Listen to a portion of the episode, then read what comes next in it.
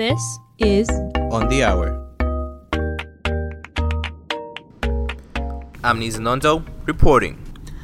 Okay, so the trade war between Canada and the US is now over. You might be wondering what trade war, Niza?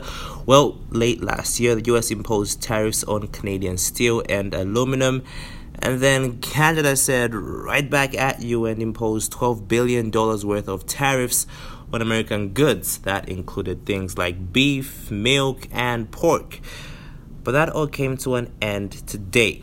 These tariffs were uh, harming workers and consumers on both sides of the border. And as we look at moving forward with uh, the new NAFTA, uh, it didn't make a lot of sense to continue to have uh, tariffs on steel and aluminum. In exchange of today's agreement, the U.S. is asking Canada to help stop countries like China from using our country as a back door to dump goods into the U.S.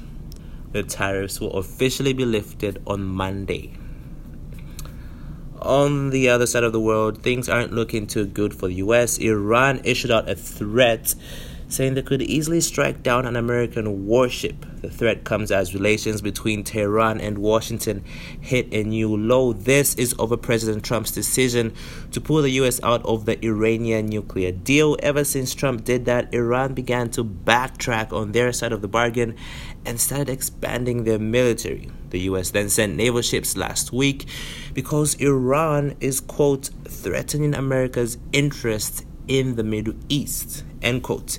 But Iran says, bring it on. We know you're just bluffing. You got to be aware of the inbounder here if you're Philly. It's off to Leonard, defended by Simmons. Is this the dagger?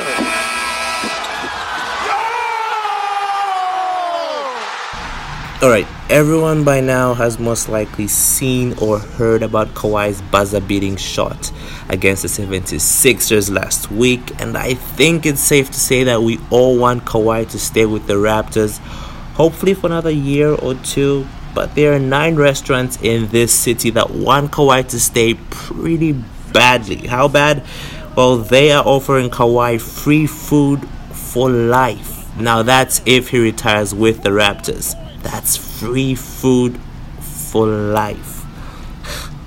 Just to name a few of these restaurants, they are Bar Hop, Jimmy's Coffee, Rasta Pasta, and so on. Now, Kawhi hasn't yet responded to the offer. He's busy preparing for today's game against Milwaukee. Hopefully, the Raptors win, and hopefully, Kawhi says yes, because I think that would be that would be pretty good for the city.